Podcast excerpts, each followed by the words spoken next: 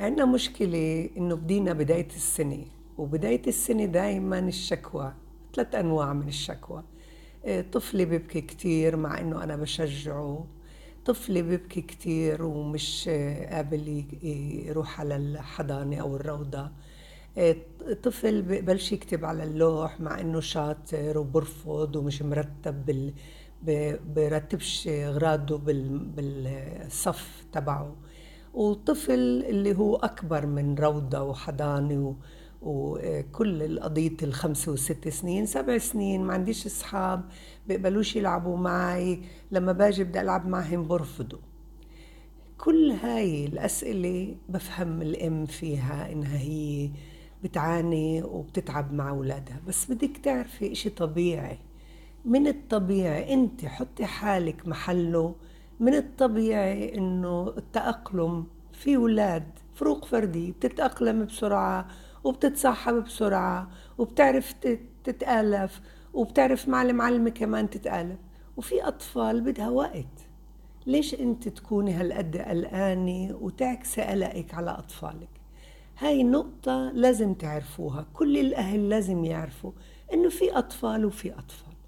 النقطة تبعت السبع سنين أنا اللي حابة إني أحكي عنها. سبع سنين بروح على البيت وبقول لها فيش عندي أصحاب ما قبلوا يلعبوا معي تهربوا مني. هذا طفل بده يشد انتباهك. مش ممكن 30 ولد ما يقبلوا يلعبوا مع ابنك. فلما بيجي هو بشكيلك هو بده إياكي بده يشدك لأنك تصير تتعاطفي معه وتبقي معه. وهنا هاي بتحقق له رغبة. ورح تصير عادي حتى ما تصير عادي بدك تتعلمي. بدك تتعلمي إنه لما بيجي كل يوم بقول لك صرنا إحنا بنص الشهر بقول لك ما قبلوا يلعبوا معي هربوا مني هاي بدك تعرفي إنه ماما أنا بدي معذرة أمسح فيك الأرض وأخليك كل الوقت شفقانة علي تتعاطفي معي وتعامليني معاملة خاصة. لأنه هذا السلوك اللي أنا بعمله عم بحقق لي رغبة وانت لما بتنتبهي ولما بتنزعجي ولما بتفرجيني بعينيك إنك شفقانة علي أنا بصير أكرره ويوم ورا يوم بصير عادي وأنا بديش أجرب. حتى لو حقيقي هذا بالمدرسة أنا بديش أجرب لأنه أنا قاعد بشد انتباهك. ورح تصير عنده عادي إنه ينق ويشكي ويطلب الشفقة. شو الحل؟ الحل كتير لطيف ولذيذ. بعد ما يقولك هذا اوعك تفرجي انك انت مش معتبرتيه أو مش منتبهتي له. بدك تنشغلي وتصغي تصغي للآخر معه. تفرجيه انك انت احترمتي إيه، شكواه احترمتي انه جاي يحكي لك وتغير الموضوع بطريقة كتير درامية حلوة. أنا بدي حدا يساعدني؟ مين اللي راح يساعدني؟ دراما. دراما في إنك أول إشي بدنا نطور إحنا عند أطفالنا هدول اللي فاتوا بتجربة جديدة بدنا نطورهم ثلاث جوانب. بدنا نوفر لهم بيئة مثيرة عقلية عاطفية جسمانية. فمين رح يساعدني بالمطبخ؟ مين رح اليوم يحضر معي في أكلة بتحبها كتير كتير أنا اليوم محضرت لك إياها.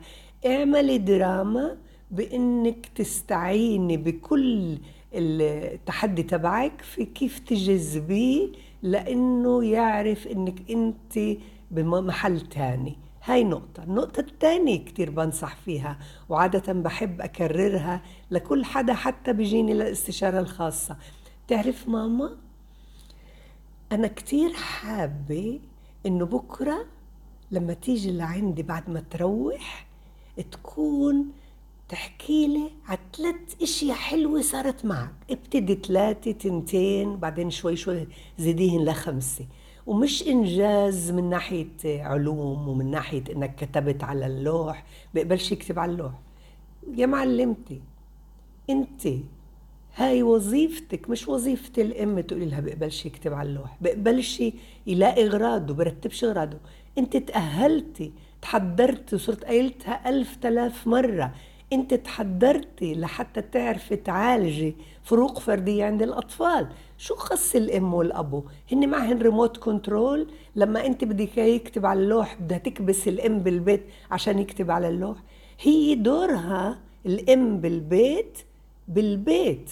دورها إنها تطور له شخصية سوية وسعيدة وبنفس الوقت توفر له بيئة مثيرة لثلاث جوانب عقلية عاطفية جسمانية. وانت دورك انك تحلي مشاكل.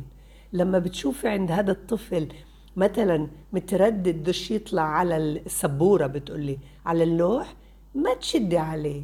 ولاقي الطريقة اللي تحفزيه لحتى يصير بده.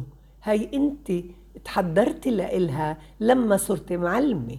وللأم اللي بيجي بشكي من أولاد من معلم من حدا بدي تحكي لي بكرة ثلاث أشياء حلوة لفتت نظرك واهتميت فيها وحبيتها وانبسطت عليها.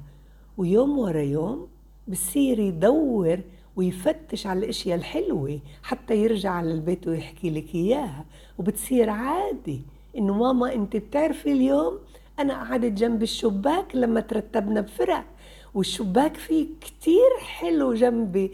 فيه مناظر شفت السماء بلشت تطلع الغيوم. كل ما يمكن يلفت نظره لطفلك من الثلاث جوانب.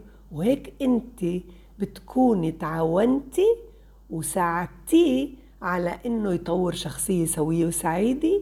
وكان عندك دور انك تكوني نموذج تربوي.